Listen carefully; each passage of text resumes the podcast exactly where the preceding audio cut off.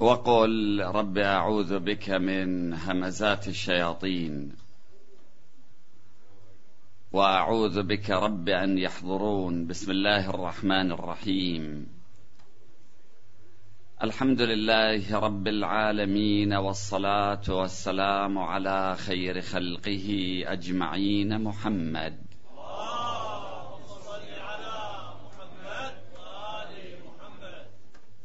وعلى أهل بيته الطيبين الطاهرين المعصومين المكرمين وبعد. قال الله العظيم في كتابه الكريم ليس البر أن تولوا وجوهكم قبل المشرق والمغرب ولكن البر من آمن بالله واليوم الآخر والملائكة والكتاب والنبيين وآتى المال على حبه ذوي القربى واليتامى والمساكين وابن السبيل والسائلين وفي الرقاب وأقام الصلاة وآتى الزكاة والموفون بعهدهم إذا عاهدوا والصابرين في البأساء والضراء وحين البأس أولئك الذين صدقوا وأولئك هم المتقون. آمنا بالله. صدق الله العلي العظيم. في ليلة التقدير في الليلة التي يتقرر فيها مستقبل كل الناس في عامهم القادم في الليلة التي هي أفضل من ألف ليلة نزل القرآن وصعد القرآن.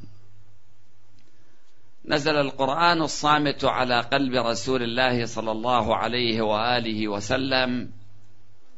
إنا أنزلناه في ليلة مباركة إنا كنا منذرين. وفي ليلة القدر صعد القرآن. صعد من كان يمثل القرآن وكان القرآن الذي يمشي على قدمين القرآن الناطق الذي مثل كل مبادئ القرآن وقيم القرآن ومثل القرآن وأحكام القرآن في حياته وكان النموذج الأعلى في القرآن المتمثل في شخص وفي مواقفه وأعماله وعبادته وإيمانه وأخلاقه.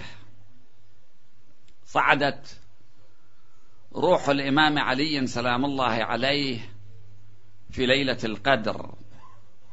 ثلاثة وخمسون عاما تحمل فيها النبي وأهل بيته كل عنة وكل عذاب. في سبيل تبليغ رسالة الله إلى الناس وإخراجهم من حيرة الضلالة والجهالة إلى الصراط المستقيم بعد ثلاثة وخمسين عاما من بداية نزول الوحي على النبي صلى الله عليه وآله وسلم صعدت روح علي بن أبي طالب تلميذ رسول الله الذي كان القرآن دائما يشير إليه باعتباره أميرا للمؤمنين وباعتباره صالح المؤمنين واعتبره الشاهد على صدق رسول الله صلى الله عليه وآله وسلم. تحمل النبي الأذى حتى قال ما أوذي نبي بمثل ما أوذيت.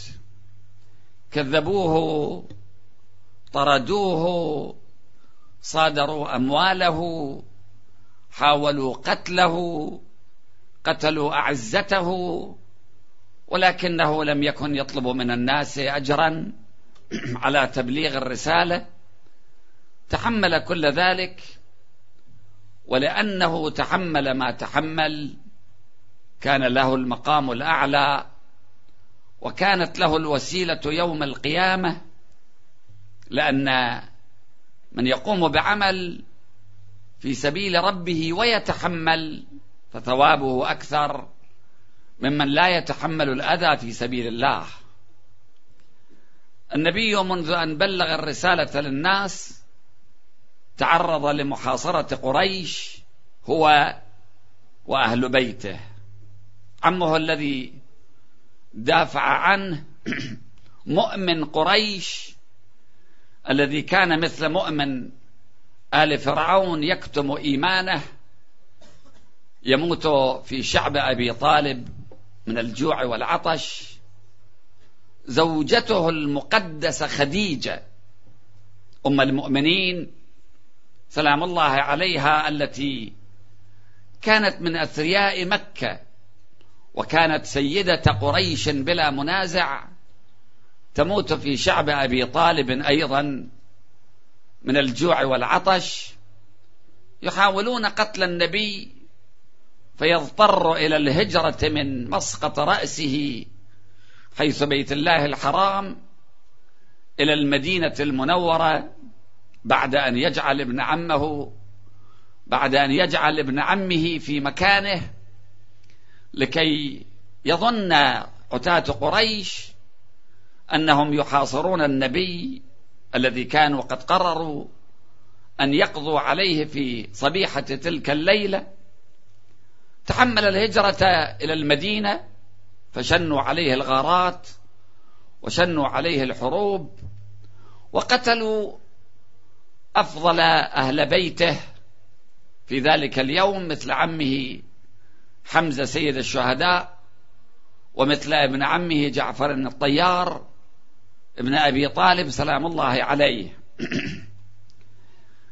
بيت النبوة تحمل بمقدار ما تحمل النبي صلى الله عليه وآله وسلم. فالحصار كان على البيت. الحصار كان على النبي محورا لبيت النبوة. وهذا البيت منذ أن صدع النبي بالوحي وبتبليغ الرسالة تحمل ثم بعد رحيل النبي أيضا تحمل ما تحمل. عزيزته ابنته فاطمة الزهراء التي كان حتى أمر زواجها بيد الله. تصور أي إنسان يملك الحق على ابنته في أن يزوجها خاصة إذا كان سيد الخلق وكان خاتم النبيين رسول الله صلى الله عليه وآله وسلم. لكنه كلما تقدم بعض الأصحاب إلى النبي للزواج من فاطمة كان يقول أنتظروا في أمرها السماء. وحينما رفضت السماء أن تتزوج فاطمة من ليس كفءا لها وانتهى الأمر إلى الإمام أمير المؤمنين جاء خاطبا يد فاطمة قال النبي كلمة مذكورة في كتب الأحاديث عند غيرنا أن النبي حينما جاء علي قال له نعم لست بدجال. لست بدجال. ما الذي يعني ذلك؟ هل أن غيرك الذي تقدم لم تكن فيه هذه الصفة؟ لا أدري.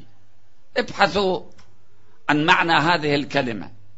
حتى ابنته العزيزة هذه فاطمة الزهراء تمنع من نحلتها وتحاصر وتمنع حتى من البكاء على أبيها فتموت غاضبة مهضومة شهيدة مكسورة الضلع سلام الله عليها.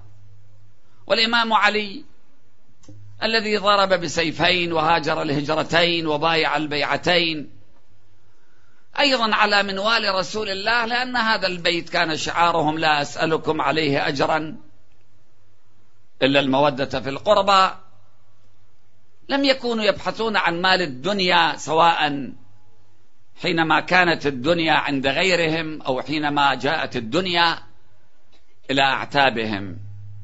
علي تحمل ما تحمل وحينما بويع بالخلافة شنوا عليه الحروب وخاض ثلاثة معارك هي معركة صفين ومعركة الجمل قبل ذلك ومعركة النهروان ثم قتل في مثل صبيحة هذه الليلة بسيف أشقى الآخرين عبد الرحمن ابن ملجم. شعارهم لا نريد منكم جزاء ولا شكورا. علي القرآن الناطق يصعد إلى السماء في مثل ليلة القدر لأن القرآن الذي نزل في ليلة القدر لابد أن يصعد أيضا في ليلة القدر.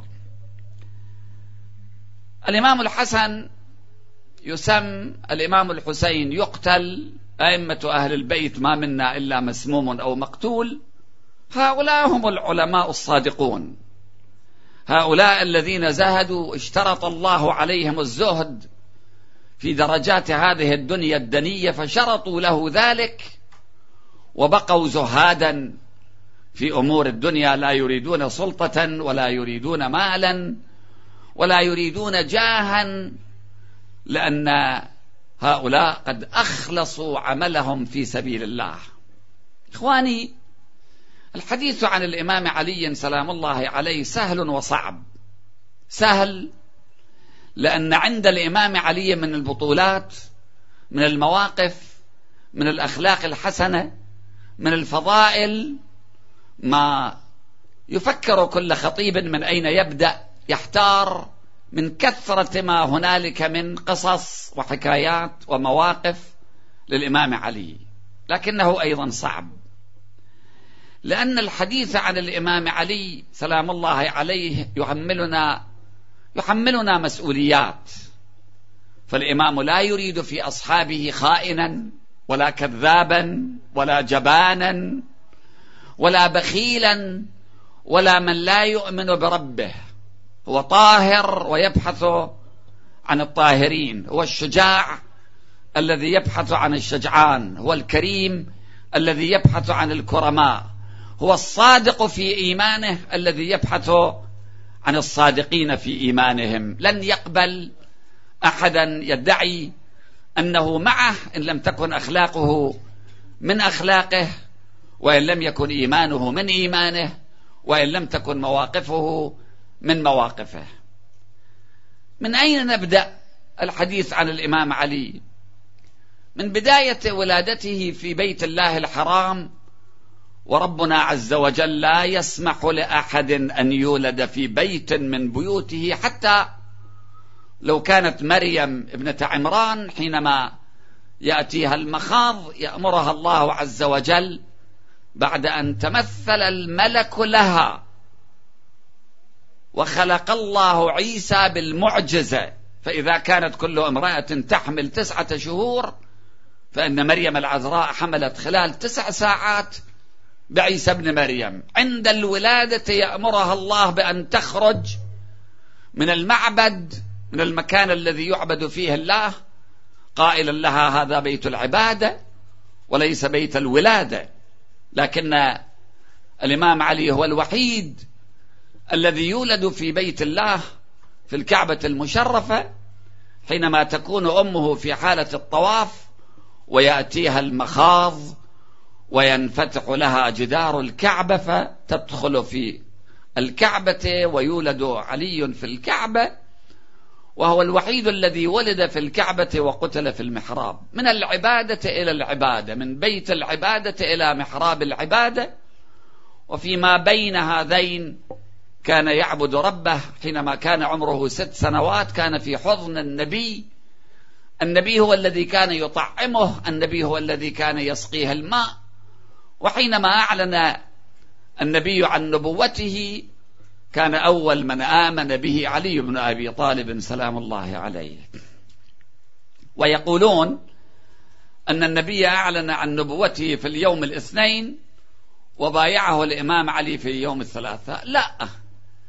علي بن أبي طالب ولد مؤمنا بربه ولد في بيت ربه والمحور وهو الذي فيما بعد طهر بيت الله الحرام من الأصنام وكسرها حينما ارتفع على كتف رسول الله في فتح مكة المكرمة ودفع بالأصنام على الأرض وكسرها.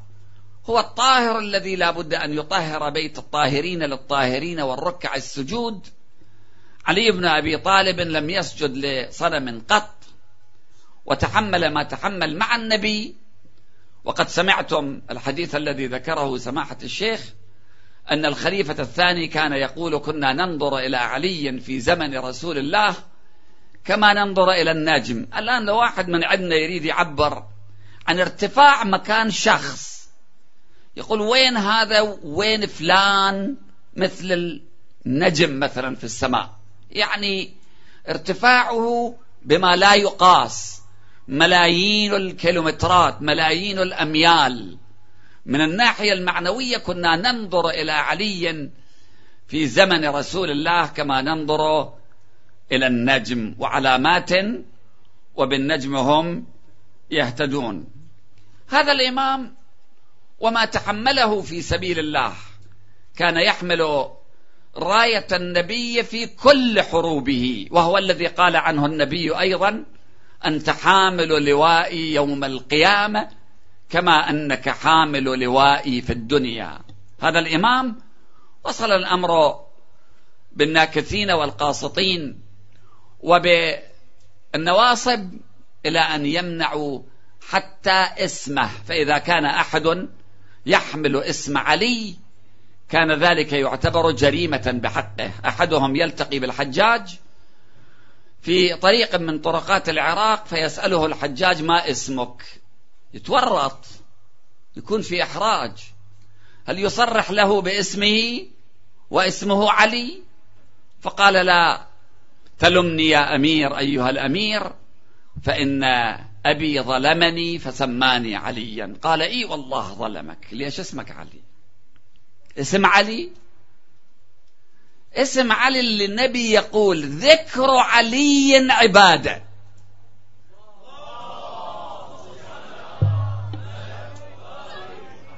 يعني لو تجلس أنت في مكان وتقول علي علي علي علي علي علي علي. تتعبد ربك. ذكر علي عبادة. زيارة علي كزيارتي. علي مني بمنزل بمنزلة رأسي من بدني. علي مني بمنزلة هارون من موسى. وإلى آخر هذه الكلمات وهي بالمئات في حق الإمام علي سلام الله عليه هذا الاسم يصير ممنوع يصير خزي يصير عار. وأهل البيت كانوا يعرفون ذلك ولذلك فإن الإمام الحسين سلام الله عليه سيد شباب أهل الجنة ما ولد له مولود إلا وسماه عليا. علي الأكبر علي الأوسط علي الأصغر علي علي علي. حتى حينما التقى أحد أولاده بمروان بن الحكم ومروان والي على المدينة قال ما اسمك؟ قال علي. قال ابن من؟ قال ابن الحسين. قال علي علي علي. إن أباك لا يسمي إلا عليا. فأخبر الإمام الحسين بذلك فقال والله لو ولد لي مئة من الأولاد لا أسمي أحدا منهم إلا عليا.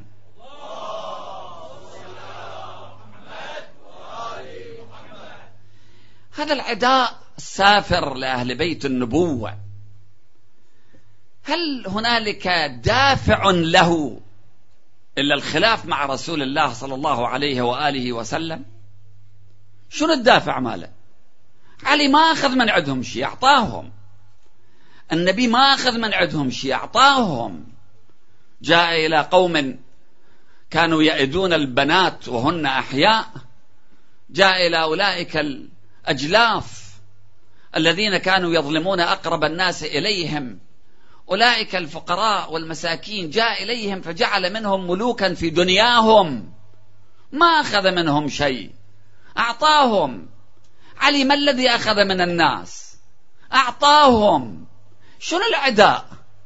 شنو العداء مع علي بن أبي طالب؟ وإلى اليوم. وإلى اليوم.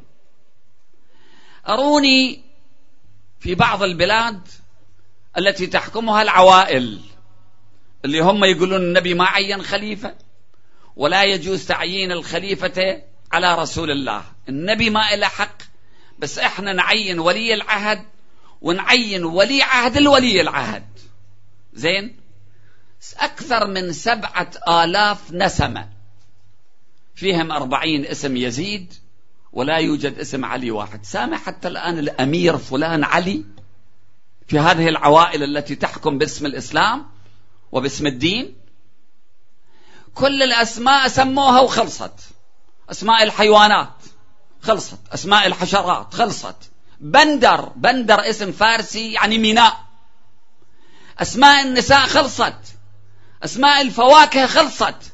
فلانة موزة بس فاطمة لا. زهراء لا. شو هالعداء؟ وإلى متى؟ علي لا. اذهب إلى بلاد الحرمين وادخل في مطعم. ثم اصرخ يا علي. يعني يا خادم تعال. يجيك الويتر. علي يعني خادم. علي. الذي كان النبي صلى الله عليه وآله وسلم كلما ألمت به ملمه يقول يا علي اكشفها عني. نادى عليا مظهر العجائب. تجده عونا لك في النوائب. يعني حتى الاسم أداء لحتى الاسم اسم علي. يأتي أحدهم في مجلس الحجاج والحجاج طالع يقضي حاجته يقعد في مكان الحجاج. يبدو كان متكبر مثل الحجاج. اجى الحجاج شاف واحد مأخذ مكانه. الله حجاج. ابن يوسف الثقفي الذي قال عمر بن عبد العزيز وهو من بني أمية. قال لو جاءت الأمم يوم القيامة بطغاتها وجئنا بالحجاج لغلبناهم.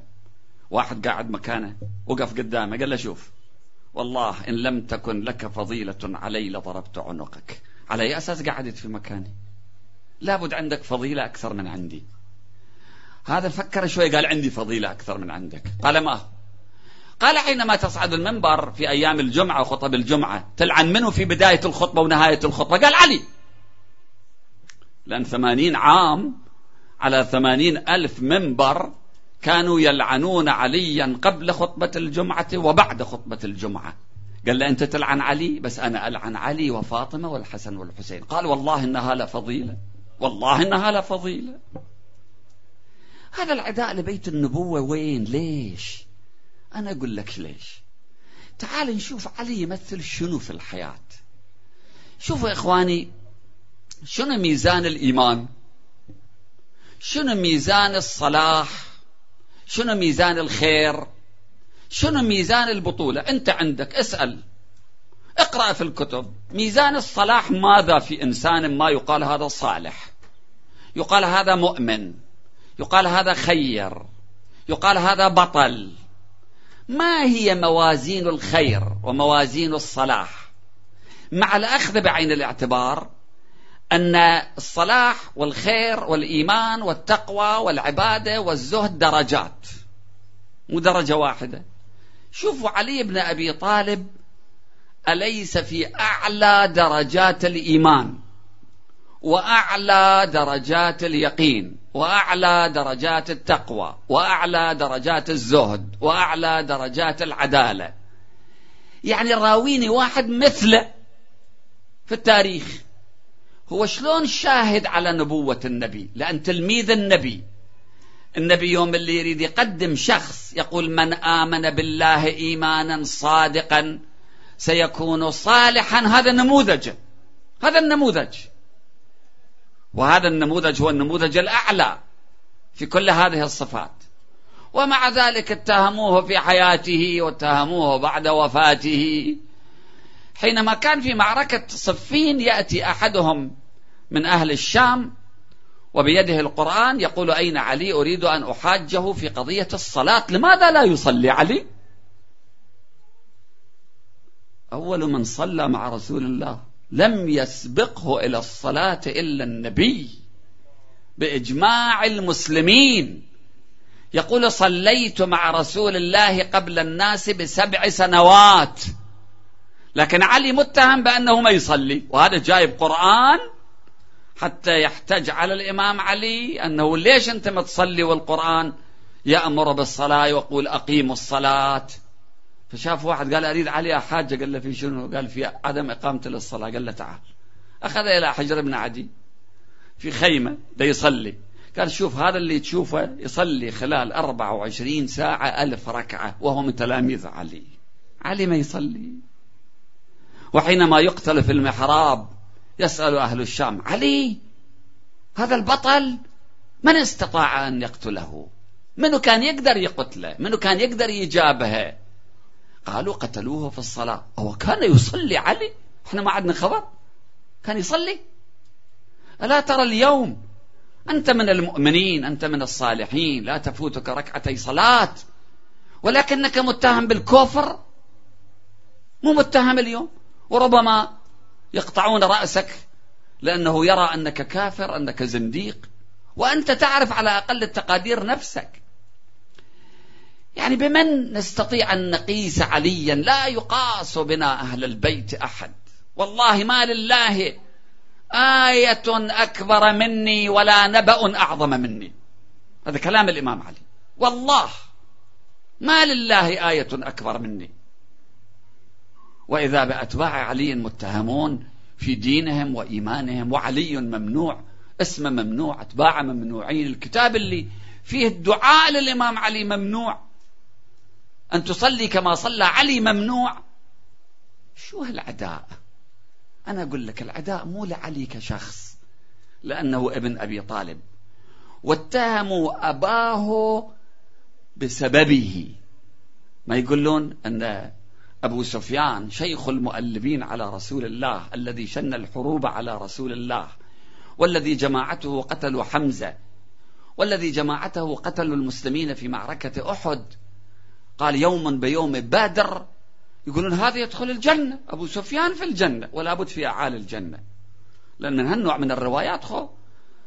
بسيط الكذب على الله وعلى رسوله والكذب على الدين عادي عندهم.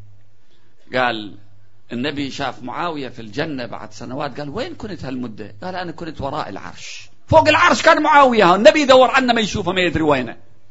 ومعاوية في معركة بدر ضد المسلمين وفي معركة الخندق وفي المعارك كلها في الجبهة الأخرى. وإذا النبي هذا سابق النبي في الجنة ورايح وراء العرش هناك والنبي سبعين سنة ما يدري وينه. يقول أما أبو طالب فهو في ضحضاح من النار. ليش؟ لأن أبو علي. لأنه أبو علي. قال كيف يكون أبي في النار وأنا قسيم الجنة والنار؟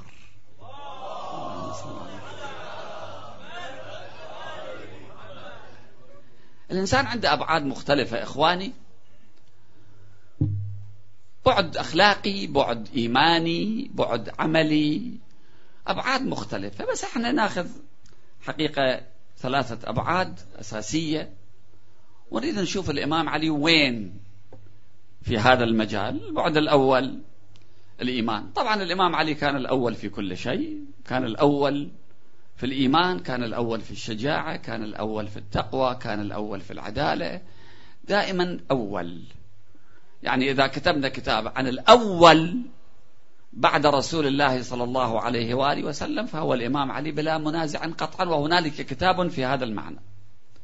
نأتي إلى مجال الإيمان والتقوى والصلاح والخوف من الله والعبادة والصلاة. بعد مقتل الإمام علي سلام الله عليه واستتباب الأمر لبني أمية الذين أمروا انظروا إلى من روى حديثا في أبي تراب فألغوه من الديوان. شوف أي واحد اللي يجيب حديث من علي عن علي لعلي ألغوه من الديوان. خليه يموت من الجوع والعطش. لا تعطوه راتب اقتلوه بالجوع والعطش. خذوهم بالظن واقتلوهم بالتهمة. بس واحد كان يجي يتهم هذا أنه من أتباع أبي تراب. طبعا علي ممنوع. أبو تراب.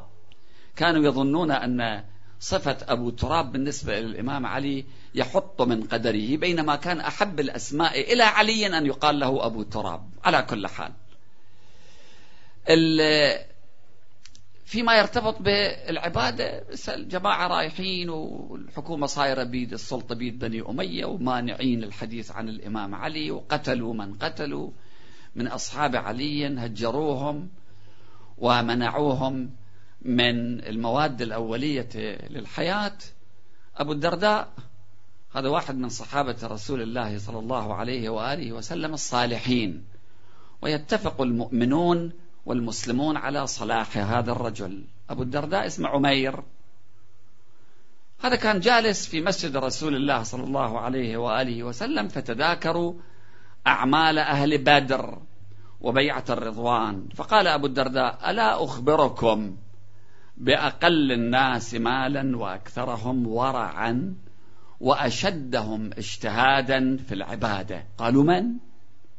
منو كان عنده هالصفة من حيث المال؟ ما عنده مال. في عهد النبي ما كان عنده مال.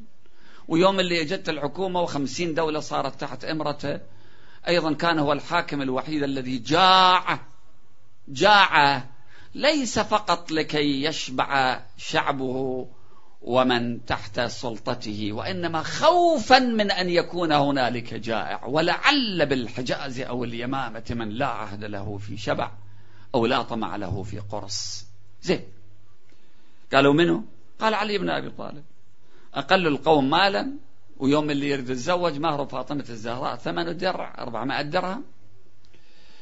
قال علي بن أبي طالب فأعرض الحضور بوجوههم عنه. ما عجبهم هذا الكلام. ممنوع الحديث عن علي والجماعة ضد الإمام علي. نواصب.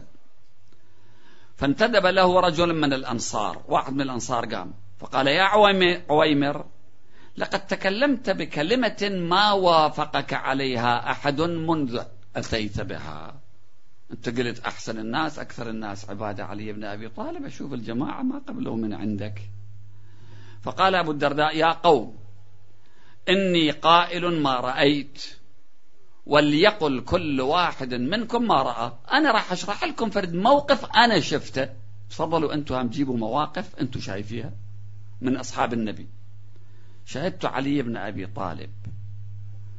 علي يولد في الكعبة يتربى في حضن رسول الله صلى الله عليه وآله وسلم. يكون مع النبي يتبعه اتباع الفصيلة إثر أمه. لكن شوف خوفه من رب العالمين كم. أحيانا فرد واحد يعبد الله بس يجي يفتخر أنه أنا عبدت الله أنا صليت أنا مصلي أنا صائم. أحيانا قيل أن أحدهم كان يصلي صلاة الليل وبالنهار يوم اللي يجي بس ما يجلس في مجلس ينقل للناس أنا بارحب بالليل قعدت. صحيح شوية كنت تعبان بس تحاملت تتجافى جنوبهم عن المضاجع قمت من مكاني توضيت صليت صلاة الليل. يا عمي لا تخبر أحد. كل ما تخبر عن عبادتك وعن صلاتك ثوابك يقل. فاتفقوا معه على أن لا يقول. قال ما يخالف بس ما يقدر. يريد يبين أنه يصلي صلاة الليل. فيجي جلس في مجلس قال جيبوا لي قلاص مي. جابوا لي مي. شرب قلاص قلاص ثاني. بعد واحد ثالث بعد واحد رابع. خير إن شاء الله. إيش ماكل أنت باجة شيء قال لا لا لا. صلاة الليل تجر مي. أنا بارحة بالليل صليت واليوم عطشان. يريد يبين أنه صلى. النبي وأهل بيته كانوا يعبدون الله ولا يحبون أن يراهم أحد في ذلك. يزعل إذا عرف واحد شايفه. لأنه لا يصلي لكي يراه الناس. يصلي لله لكي يراه الله عز وجل. حتى لكي يراه الله ربما هذه كلمة بالنسبة إلنا مهمة. قال والله ما عبدتك. هاي كلمة الإمام علي دا يقول الله وهو أعرف الناس بالله. من ذا يعرف قدرك فلا يخافك ومن ذا يعلم ما أنت فلا يهابك. يقول يا لربه ما عبدتك إذ عبدتك خوفا من نارك ولا طمعا في جنتك. لكنني وجدتك أهلا للعبادة فعبدتك.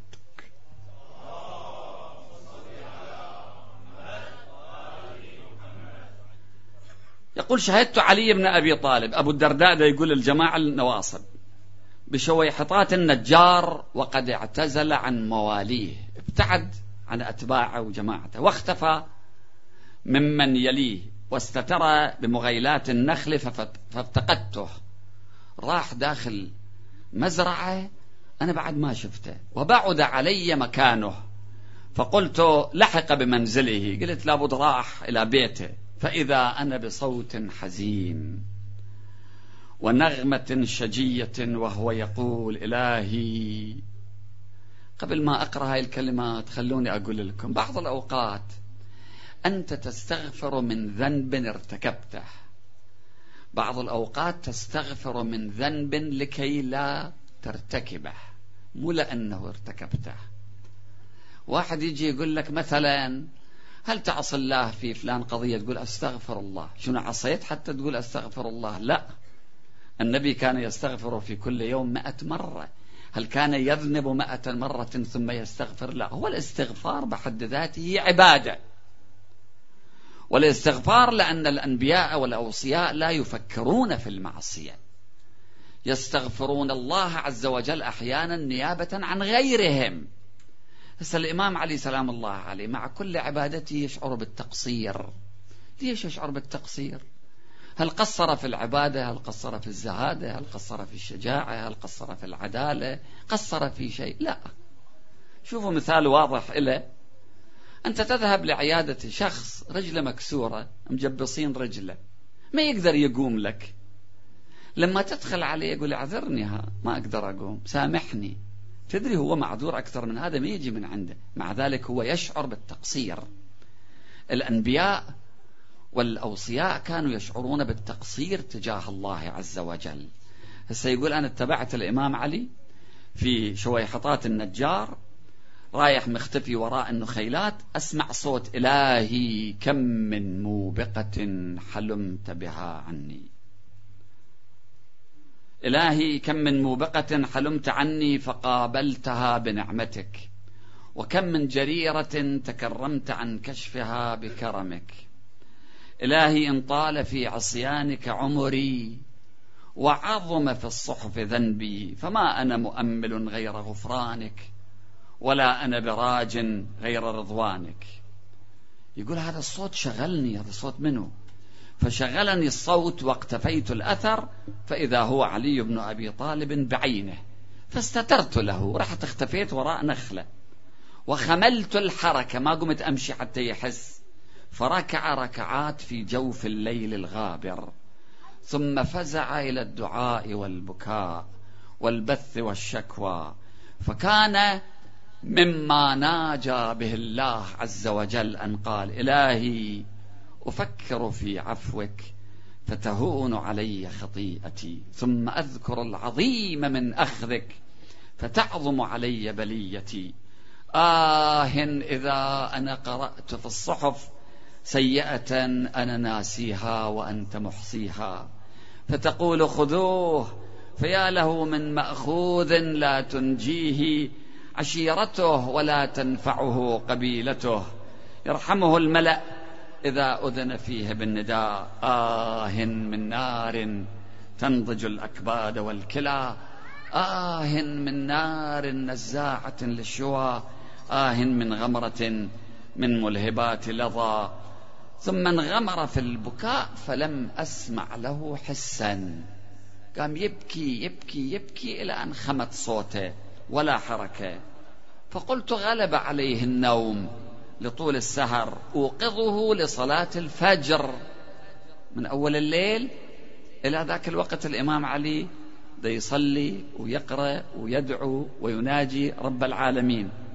فأتيته فإذا هو كالخشبة الملقاة. فحركته فلم يتحرك مثل الميت وزويته فلم ينزوي. فقلت إنا لله وإنا إليه راجعون. مات والله علي بن أبي طالب. فأتيت منزله مبادرا أنعاه إليهم. جئت إلى البيت حتى أخبرهم ترى الإمام علي مات. فقالت فاطمة يا أبا الدرداء ما كان من شأنه وما قصته؟ شنو جبت من عند اللي جاي تنعاه فأخبرتها الخبر فقالت هي والله يا أبا الدرداء الغشية التي تأخذه من خشية الله. عندنا في أصحاب النبي. أحد نقل هالنوع من الخشية من الله في عبادته في صلاته في دعائه. ثم أتوه بماء فنضحوه على وجهه فأفاق. ونظر إلي وأنا أبكي فقال مما بكاؤك يا أبا الدرداء؟ ليش تبكي؟ قلت مما أراه تنزله بنفسك. هاي الحالة اللي أنت مسويها بنفسك. فقال يا أبا الدرداء فكيف لو رأيتني ودعي بي إلى الحساب وأيقن أهل الجرائم بالعذاب واحتوشتني ملائكة غلاظ وزبانية فضاض فوقفت بين يدي الملك الجبار قد أسلمني الأحباء ورحمني أهل الدنيا لكنت أشد رحمة لي بين يدي من لا تخفى عليه خافية فقال أبو الدرداء والله ما رأيت ذلك لاحدا لأحد من أصحاب رسول الله. هذا علي. هذا الذي حينما أصبح مالكا للبلاد والعباد لم يأخذ إلا بمقدار ما كان يعطي لأفقر الناس في زمن حكومته. لم يأكل لا البر لم يأكل. قال والله لو والله لو أريد آكل أو لا أريد العسل لو أريد هذه الأشياء كلها موجودة عندي ولكن هيهات أن يغلبني هواي ويقودني جشعي إلى تخير الأطعمة ولعل بالحجاز أو اليمامة من لا طمع له في قرص أو لا عهد له في شبع. الإمام علي في مثل هذه الليلة يكون عند ابنته أم كلثوم عند الإفطار. يؤتى له بالطعام عبارة عن ثلاثة أشياء قطعة خبز يابسة ومقدار من الحليب ومقدار من الملح. فيقول لابنته أنت شو وقت شايفة أنا أفطر على إدامين؟ يعني هم الملح آخذه مع الخبز وهم الحليب. قالت فأردت أن آخذ الملح. قالت قال لا خذ الحليب. فأفطر في مثل هذه الليلة على الخبز وعلى الملح وهو إمبراطور يحكم خمسين دولة بعد ان بعد أن انفتحت الإمبراطوريات وجاءت الغنائم منهمرة في بيوت الناس لكن يفطر على خبز يابس وعلى ملح. وفي تلك الليلة لا ينام يبات قلقا من هول المطلع يخرج تارة إلى فناء الدار وينظر إلى النجوم ويقول هي هي والله. الليلة التي وعدنيها رسول الله ثم يعود يصلي إلى أن صار قبيل الأذان أراد أن يخرج وإذا بأوزات في البيت هاي الأوزات كأنه في عالمهم عارفين شو المصيبة اللي راح تنزل مثل هذه الليلة. هذا القرآن الناطق سيصعد إلى السماء في مثل هذه الليلة وهنالك أشقى الآخرين ينتظر بسيفه. الذي أطعمه السم عاما كاملا لكي ينزله على مفرق علي في حال الصلاة يقتله غيلة لأنه يعجز أن يواجه مثل هذا البطل أحد من الناس. هاي الأوزات تأخذ بعبايته تمنعه ليطلع برا في خطر يا أمير المؤمنين. حزامه ينفتح ويسقط على الأرض. ياخذ الحزام يقول اشدد حيازيمك للموت فإن الموت لاقيك ولا تجزع من الموت. إذا حل بواديك كما أضحكك الدهر كذاك الدهر يبكيك. يأتي إلى مسجد الكوفة يصعد على المئذنة. الله أكبر. طنين هذا الصوت لآخر مرة. يكون في داخل الكوفة كلها يكمل أذانه ثم ينزل من على المئذنة ابنته زينب سلام الله عليها. أيضا باتت تلك الليلة قلقة. سكت صوت أمير المؤمنين في الأذان.